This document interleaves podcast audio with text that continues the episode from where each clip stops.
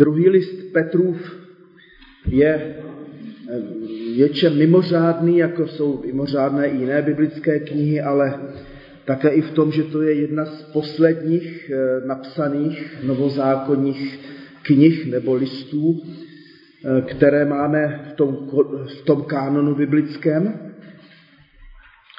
A dnes budeme mít takové téma druhý příchod Krista a zdůvodnění jeho opoždění.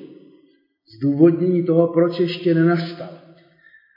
Protože to si kladou eh, křesťané eh, tu otázku, proč to nenastalo už od doby apoštola Pavla, který očekával velmi brzký příchod Ježíše. Takže čtěme eh, z třetí kapitoly prvních třináct veršů. A čtěme pozorně, protože se pak vás zase zeptám, co vás z toho na první dojem zaujalo nebo chytlo. To už je milovaný druhý dopis, který vám píšu. Tímto napomínáním chci probouzet vaše čisté smýšlení, abyste pamatovali na to, co předpověděli svatí proroci, i na to, co ustanovil pán a spasitel skrze vaše apoštoly. Především vám chci říci, že ke konci dnu přijdou posměvači, kteří žijí, jak se jim zachce, a budou se posmívat. Kde je ten jeho zaslíbený příchod? Od té doby, co zesnuli otcové, všecko zůstává tak, jak to bylo od počátku stvoření. Těm, kdo toto tvrdí, zůstává utajeno, že dávná nebesa i země byly vyvolány slovem božím z vody a před vodou chráněny. Vodou byl také tehdejší svět zatopen a zahynul. Tím slovem jsou udržována nynější nebesa a země, dokud nebudou zničena ohněm. Bůh je ponechal jen do dne soudu a záhuby bezbožných lidí. Ale tato jedna věc, kež vám nezůstane skryta milovaní, že jeden den je u pána jako tisíc let a tisíc let jako jeden den. Pán neotálí splnit svá zaslíbení, jak si to někteří vykládají. Nýbrž má s námi trpělivost, protože si nepřeje, aby někdo zahynul, ale chce, aby všichni dospěli k pokání. Den páně přijde, jako přichází zloděj. Tehdy nebesa s rachotem zaniknou, vesmír se žárem rozstaví a země se všemi lidskými činy bude postavena před soud. Když tedy se toto vše rozplyne, jak svatě a zbožně musíte žít vy, kteří dychtivě očekáváte příchod Božího dne. V něm se nebesa rozstaví v ohni a živly se rozpustí žárem. Podle jeho slibu čekáme nové nebe novou zemi, ve kterých přebývá spravedlnost. A teď je na vás, co vás z toho textu na první eh, dojem chytlo. A tak mě teda překvapuje, jak to ten Petr věděl, jak to bude. Stejná otázka. Možná byl inspirován duchem svatým. Jestli to je, jestli tam jsou nějaký ve starém zákoně takovýhle, jako, že to bral už jako tak nějaké citace ze starého zákona tam jasně byly, například z toho žalmu 90. Ne, myslím, jako jestli ten Petr už jako ze starého zákona neznal nějaký tyhle ty předpovědi, apokalypsy. Tak samozřejmě, že, že jednak Petr znal tu jednu jedinou starozákonní apokalyptickou knihu, to je kniha Daniel, ale těch apokalyptických knih se tehdy vyrojovalo jako mnoho i, i mimo e, náš, e, náš obzor a jak si i v té e, biblické hodně řekneme, i mimo židovství, například i, i v řecké mytologii, se objevují právě tyto motivy ohně, který spálí celou zem nebo celý vesmír. Takže, takže tak. Mě na tom všem textu stejně nejvíc vždycky osloví za sebe, to musím říct, eh, eh, ta boží trpělivost, že pán Bůh prostě čeká, až se lidi obrátí k němu. Takže to, že nenastal ještě ten druhý příchod, je vlastně ve prospěch nás a, a světa. A není to o tom, že by snad nějak selhala ta boží zaslíbení. Jo? Jasně, ale to jsem se vždycky přemýšlel, že když to takhle sleduješ, teda dejme tomu od počátku světa, že tady ještě Pavel, eh, Petr zmiňuje tu potopu, že jo, potom Pán Ježíš Kristus říká, že, nebo hospodin tam už říká, že už nebude dělat tu potopu, že jo, to je jedna, a Pán Ježíš Kristus říká, že toto pokolení nepomine, dokud já nepřijdu, to znamená, že tady dokud se ty věci nenastanou, o kterých prorokoval no, Mark Matouš 24. Přesně vždycky jsem to bral tak, že jako vlastně to pokolení, jakože to lidstvo, který tady jsme, tak jako nevidíme, jako nebo jo, Pán Bůh jako nezničí, jakože by tady bylo jiný pokolení a pak teprve přišel Pán Ježíš že tady bude nějaká kontinuita, jako nás od té od potopy. Jako. Ale přesto e, mi to připadalo jako takový, jako co se po nás chce. Jako v podstatě, rozumíš, jako No tady je, ta, tady je ta výzva, co se po nás chce, abychom došli k pokání. Jo, i Petr tam říká, že vlastně se ten čas nezměnil od počátku v podstatě, jako jo. Ale mimochodem tam o, o tom pokolení většinou, nebo často se to vykládá jako o určité generaci, která to Já vím, ale já to vykládám takhle. Jo, jo. jo, tak to máš právo. Tady se Tak co vás ještě chytlo? Já jsem si pro sebe tady zapsal ještě, co mě chytlo. Jak se objevují ti eh, lidé, kteří se snaží oponovat křesťanství, že, že, že se mílí. Jo? Jak, eh, jak se tady objevují ti, ti lidé, kteří se posmívají, tak kde je teda ten jeho zaslíbený příchod. Jo? Jinými slovy, vždycky se objevovali už tehdy, před dvěma tisíci lety, lidé, kteří se vysmívali křesťanům nebo i židům jejich víře. Nedejme se tím nějak jako vyvést z míry. A zároveň se mi líbí, že ten Petr neříká, no já vlastně nevím, jak bych vám odpověděl. Jo? Že, že vždycky existovali takzvaní apologeti, tedy obránci víry, kteří, které pán Bůh nějak zmocnil i svým duchem a, nebo moudrostí, aby, aby nacházeli e, slova obhajoby víry. A tady máme taky i vlastně obhajobu, ten text, který jsme četli, to je obhajoba vůči posměvačům, kteří říkají, no tak vidíte, Ježíš vám slíbil, že přijde, nepřišel, všecko je furt stejný, tak jako se naprosto mílíte. Jo? A ten Petr tady užívá argumentace, aby vyvracel těmto posměvačům jejich názory a aby pomohl křesťanům, kteří se s těmito názory taky setkají. Potom se mi tam líbí, že vlastně ta relativita času, tam je zaznamenaná podle toho žálmu 90. jeden den jako tisíc let, tisíc let jako jeden den, takže tady, tady ten Petr se toho uchopil eh, jako docela zajímavě, toho žálmu 90. v tom, v tom výkladu. No a, a vlastně ta odpověď na tu, na tu opužděnou, opožděnou parůzí, opuštěný druhý příchod Kristův je, je vlastně milost Boží. A není to taková obezlička, ale, ale zkrátka dobře, eh, asi to známe ze svého života, eh, nebo aspoň já to znám ze svého života, že člověk někdy překročil určité meze i své morálky, kterou měl a přece zhřešil. Jo?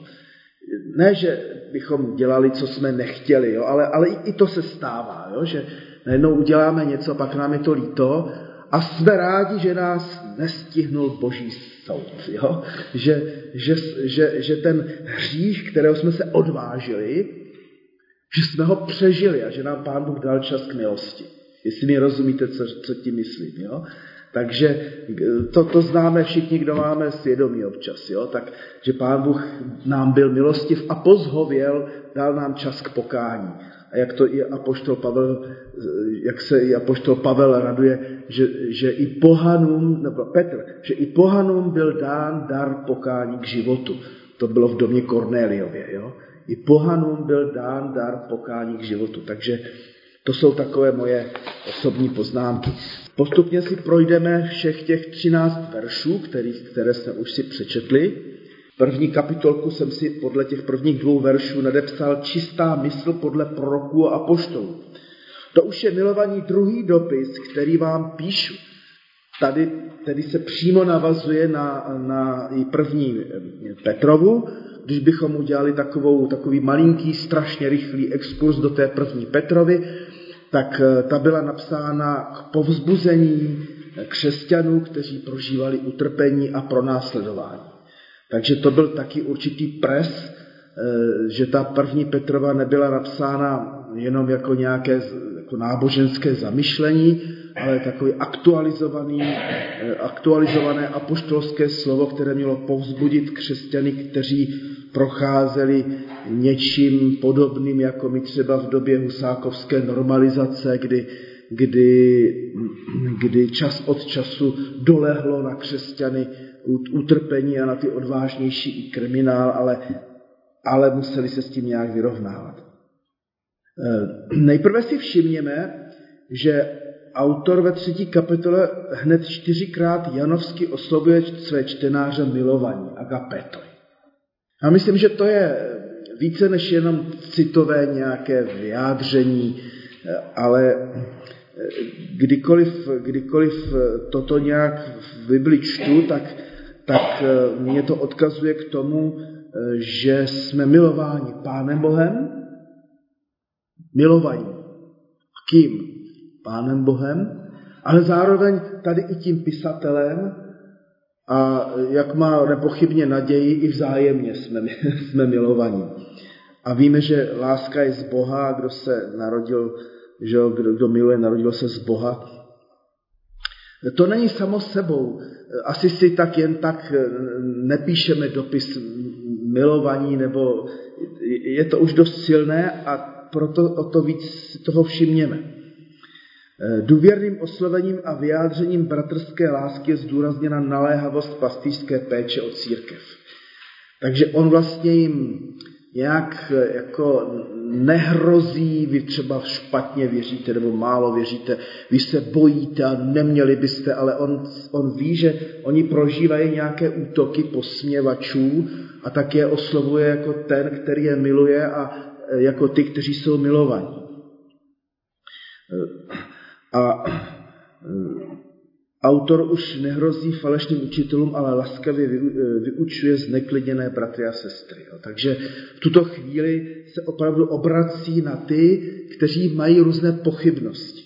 A to se mi taky vlastně líbí, že ten, ten apoštol vnímá to, že k životu víry e, patří i pochybnosti a, a je, to, je to normální součást našeho Eh, duchovního života, zápasu, že něčemu nerozumíme a něčeho se bojíme, strachujeme, že si nevíme rady s tím, když někdo nám třeba eh, naše křesťanství jako vyvrací nebo spochybňuje i hodnověrnost Bible a tak dále.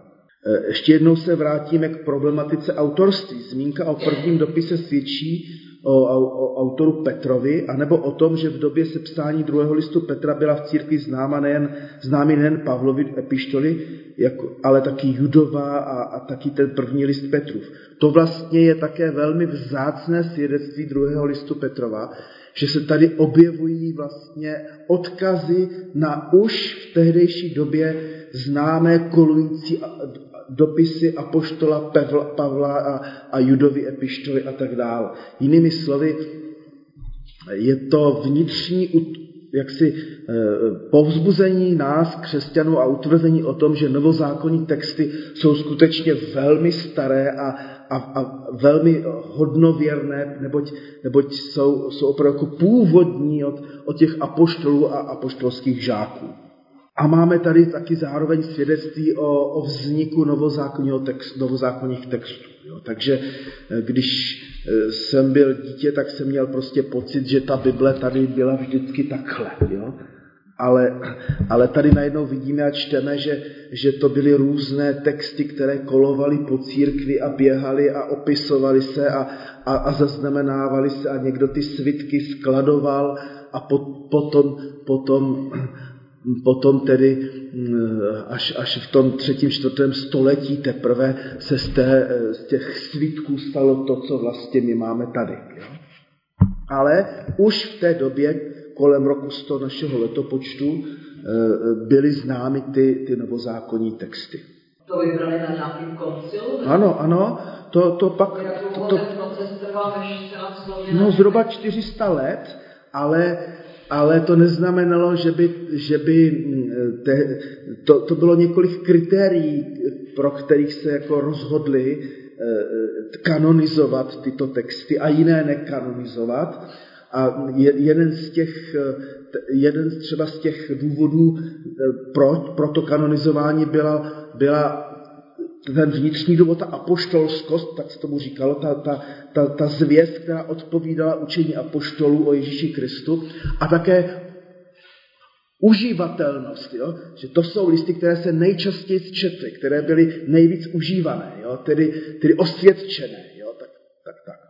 Tímto napomínáním chci probouzet vaše čisté smýšlení, abyste pamatovali na to, co předpověděli svatí proroci i na to, co ustanovil pán a spasitel skrze vaše apoštoly.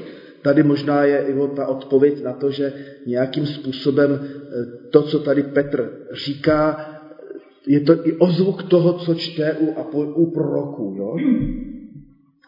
Církev musí být trvale udržována v bdělosti a, pro, v probouzení se, což se děje připomínáním. E, to je zajímavé, jo? že připomíná, potřebujeme si připomínat ty, ty, ty zvěsti, tu věc. Jo? Takže chodit s odpuštěním od dětství nudně do schromážení a do kostela a vydržet to tady je jedna věc a druhá věc je, když si uvědomujeme, že si tady připomínáme důležitá fakta, důležitou zvěst, důležité evangelium, které nás vlastně trvale udržuje v bdělosti, eh, v bdělosti víry.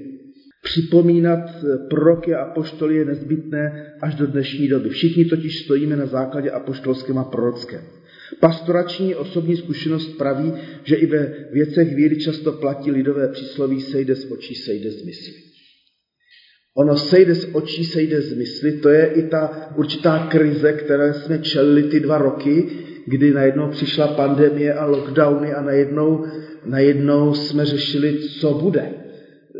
Jo, řeší se ve zborech, všude ve farnostech a zborech, nejen církve bratrské, kdo se vrátí teďka. Budu zítra psát poslední zimní pastýřský list, pak už zase bude, doufám, jako pauza, protože, protože už eh, ta opatření nejsou tak silná a budu zvát zpátky do schromáždění prostě proto, že nejde o to splnit si čárku a povinnost člena, ale, ale, ale tady jde, aby nám nesešlo z očí a nesešlo z mysli to podstatné, eh, co si tady zvěstujeme z božího slova a co Duch Svatý nám chce připomínat. Jo? A jakmile se to křesťanům nějak v hlavě přešvikne do toho, že jako co bych tam dělal a, a, jako a, a, a tak dál, tak to je škoda. Jo? Že, ale my si tady připomínáme ty podstatné věci víry. A, a když si člověk odvykne chodit do schromáždění, tak jako fakt, jak, to, jak, to, jak jsem to i v tom pastýřském listu jednom před posledním psal, že, že, že lidé mají prostě zvyk, někteří prostě nechodit. A pak už tomu zvyku prostě jdou. Poukaz na proroky, kteří předpověděli, to je předem řekli, předem zmínili příchod Mesiáše, mimo jiné také dalším potvrzením autority jednoty starého a nového zákona. Takže znovu eh, je to vzácná, vzácné vnitřní svědectví písma, že starý zákon patří k novému a nový ke starému. Ale to je to naše takové trošku divné vyjadřování. Starý zákon, nový zákon, spíše stará smlouva, nová smlouva, nebo spisy, spisy proroků apoštolů Mojžíše a spisy apoštolské evangelijní, že patří k sobě. Neboť, jak to známe z historie, že onen první heretik, pověstný Markion, velmi schopný muž, e, také i donátor církve, tak ten se postavil radikálně proti starému zákonu, který nemá, jako Bůh starého zákona, neměl mít s Kristem nic společného.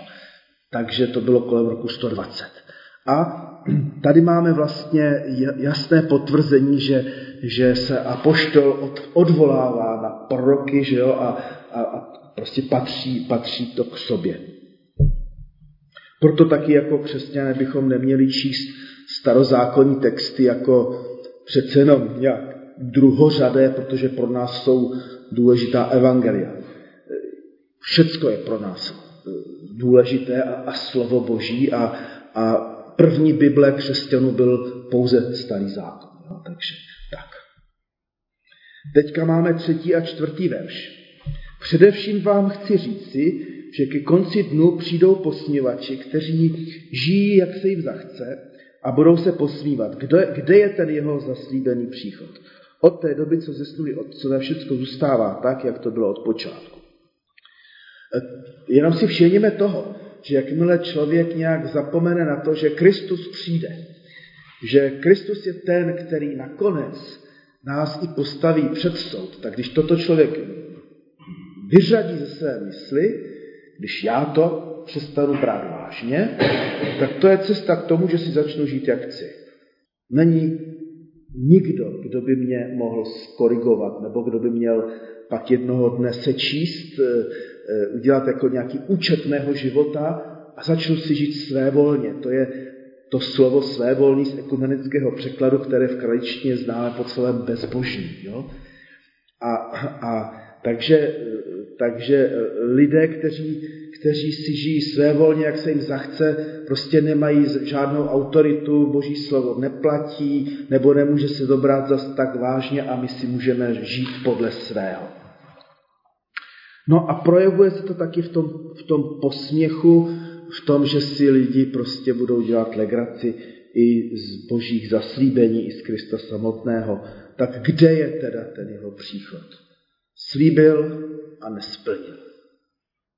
Dnes po dvou tisících letech by měli mít posmívači v rukávu ještě více argumentů proti druhému příchodu. Tak oproti tomu, když to psal autor druhé Petrovi zhruba v roce 100 našeho eh, eh, letopočtu, tak uběhlo, řekněme, 1900 let. Že? Pro druhý příchod Krista k soudu se v Novém zákoně užívá slova paruzia. To je přítomnost, příchod, termín. A teďka ten posměch je v tom, no ale jeho přítomnost tady není. A vy, křesťané, co vy děláte? Vy slavíte večeři páně, dokud nepřijde. Tak si to vždycky říkáme. Dokud nepřijde. Takže je to slavnost, eh, slavnost, která nás má povzbudit, dokud nepřijde a on ještě nepřišel. Ale právě proto, že eh, ten čas je relativní, tak si eh, a díky Einsteinovi můžeme si říct si, tak on to vlastně není zas takový problém, jo, ten, ten čas. A teďka tady je první protiargument. Těm, kdo toto tvrdí, kde je tedy jeho příchod a žijí si, jak chtějí, zůstává utajeno, že dávná nebesa i země byly vyvolány slovem božím z vody a před vodou chráněny. Vodou byl také tehdejší svět zatopen a zahynul. Tak tedy na ten silný argument proti paruzí, tedy té přítomnosti Krista, která ještě nenastala, Petr přichází se silným protiargumentem. Rozhodně tomu není tak, že by se od stvoření světa nic nestalo, že by od stvoření světa vše probíhalo tak, jak prostě pořád probíhá. Není to prostě tak, že země prostě tiká svým, svým tikotem a vlastně se nic neděje. Země byla na počátku stvořena slovem božím z vody a na vodě byla upevněna, spojena dohromady, toutéž vodou byla země zničena, tak jak to ten Petr připomíná ze starého zákona, onu potopu.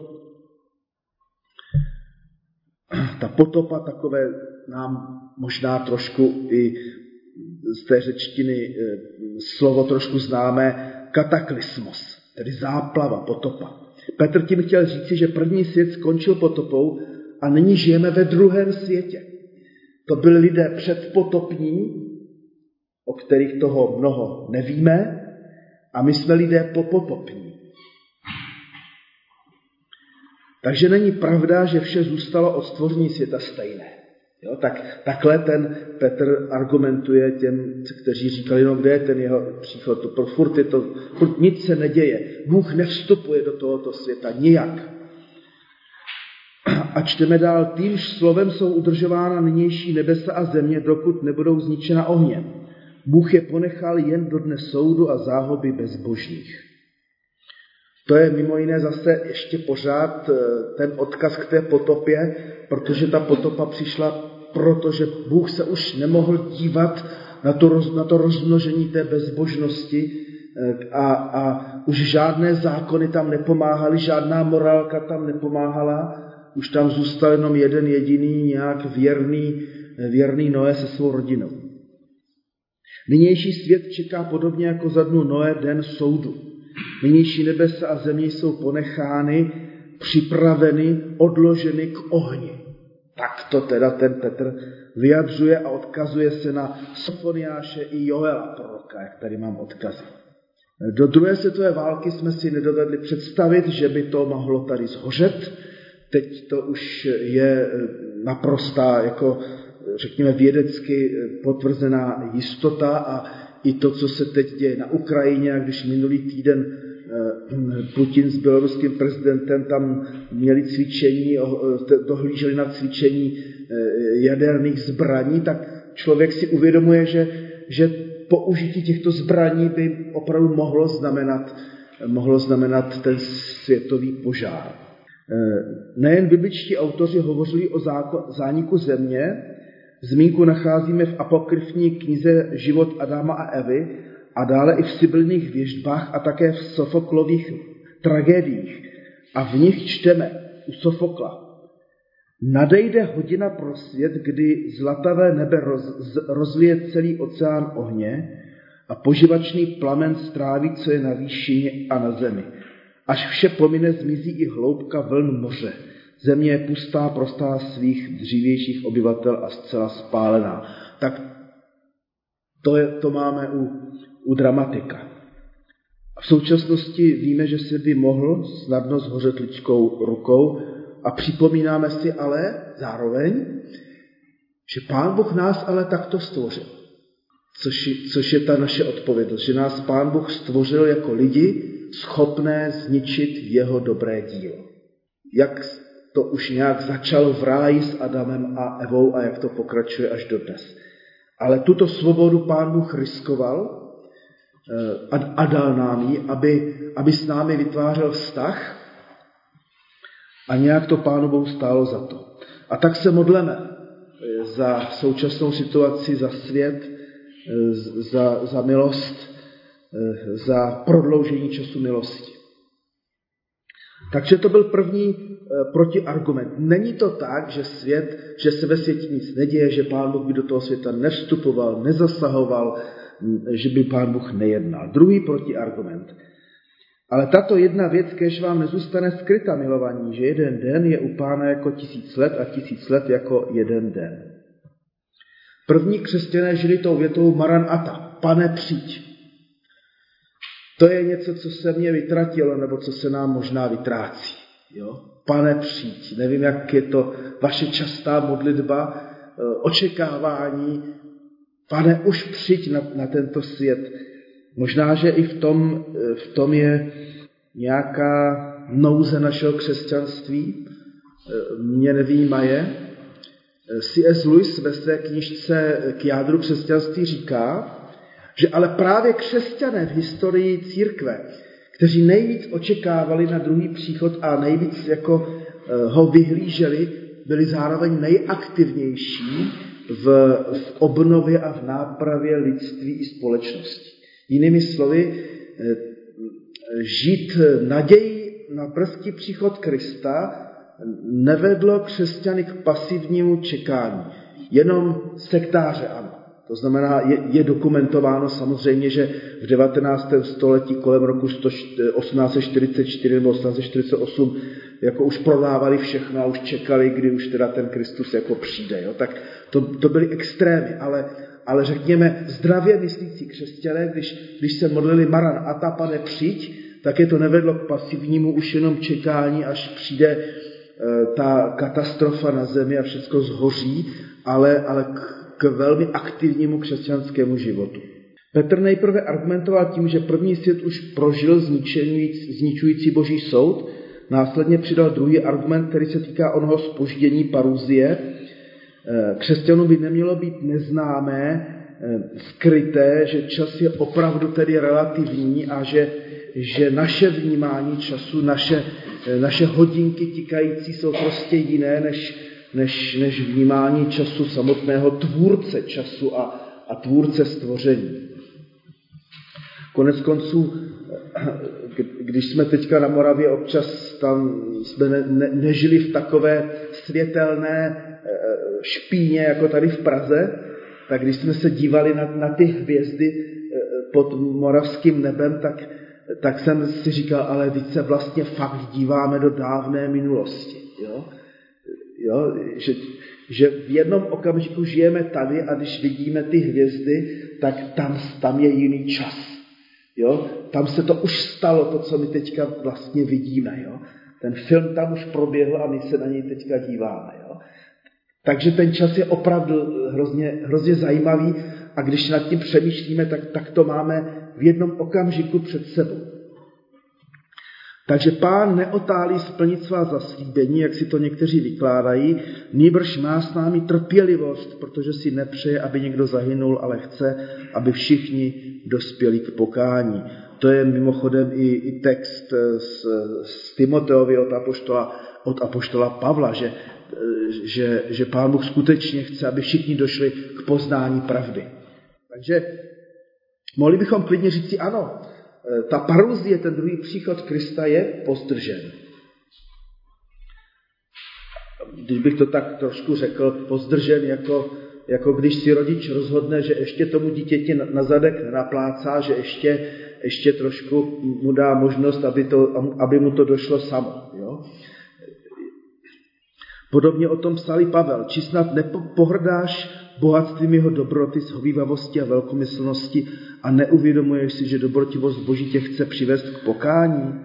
To je to řecké slovo metanoja, změna smýšlení, lítost. E, to k pokání má lidi přimět Boží zhovývavost. Takže tady najednou ten Petr přichází se zvláštním argumentem. K pokání vás má přivést Boží zhovývavost. A ne hrůza z toho, že to Bůh všecko spálí. Že, že, že, že, že Bůh vás, však počkejte, on vás Pán Bůh potrestá. Jo? Ale naopak pokání vás má přivést boží láska, boží shovívavost, boží trpělivost. Myslím si, že bychom toto si měli zvlášť jako připomínat, jo? že zatím je opravdu boží láska. Den páně přijde, jako přichází zloděj v noci. Tehdy nebesa s rachotem zaniknou, vesmír se žárem rozstaví, země se všemi lidskými činy bude postavena před soud. Nejdůležitějším termínem tady je den páně, den našeho pána, hemera Kyriu, hodina páně. Rozumí se tím den či hodina božího soudu. E, a zase tady jsou odkazy na starý zákon. Ten den páně, den hospodinův, nebyl Židy, našimi staršími bratry ve víře, vyhlížen jako nadějný den. Naopak to bylo něco, co už přece jenom znamenalo, že, že, že, že hospodin teď začne účtovat. A, a Petr tady v souvislosti se starozákonními texty i s evangelijními apokalyptickými texty říká, a ten den páně prostě přijde a bude to, bude to, bude to silné a bude to rychlé a tak dále. A proto buďme připraveni na nové nebe a novou zemi. Když tedy se toto vše roz, pardon, rozplyne, jak svatě a zbožně musíte žít vy, kteří dychtivě očekáváte příchod Božího dne. V něm se nebesa rozstaví v ohni a živly se rozpustí žárem. Tady nás vlastně vede to Petrovo slovo eh, ke krédu, tomu, tomu, staro, tomu staročeskému obcování svatých, které my už takto nepoužíváme, protože ten výraz při liturgii se nám možná zdá nesrozumitelný, nebo nám to přivádí na mysli jiné konotace, moderní společenství svatých. A to en hagias amastrafais znamená ve svatém chování, ve svatém způsobu života. Či to svatých obcování je svatý způsob života. Kraličtí překládají očekávajíce a chvátajíce ku příští dne Božího. Tady je to zajímavé v tom ekumenickém překladu, eh, když to vše, když to vše kteří dychtivě očekáváte příchod Božího. Teď si můžeme vybavit, co dychtivě očekáváme. Jo? Dost často, dychtivě, když mě bolí zub, tak dychtivě očekávám, kdy konečně dojedu k zubaři a, a uleví. Že jo? To bývají dost, dost takové silné emoční prožitky. Jo?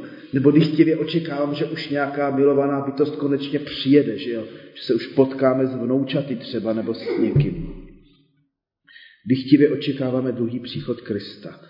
Takže e, toho textu také vyplývá, že to očekávání, jako jsme si to řekli, na druhý příchod Krista není pasivní sezení, ani v kostele, ani doma, ani klečení a, a nic nedělání, ale, ale je to vlastně e, ten svatý, zbožný, prakticky prokazovaný život. Čili, čili když tedy se to vše rozplyne jak svatě a zbožně, musíte žít vy. Jo? Čili být připraven na příchod Krista a očekávat ho znamená, tak prostě žijte dobré křesťanství. Jo? Tak, tak je to vlastně jednoduché. A na závěr, podle jeho slibu čekáme nové nebe a novou zemi, ve kterých přebývá spravedlnost. To je, myslím, hezky řečeno, protože si uvědomujeme, že kolik je nespravedlnosti v rodinách, v církvi, ve světě, ve společnosti, v politice, jak i ta spravedlnost je slepá, jak má zadělané oči, jak vlastně lidé ani nejsou schopni spravedlnosti. To je naše dychtivé očekávání no, obnovy světa a všeho, že, že to bude prostředí, kde bude skutečně přebývat spravedlnost. Tak, to je všechno, co jsem já pro nás si připravil a pokud k tomu něco máte, tak povězte do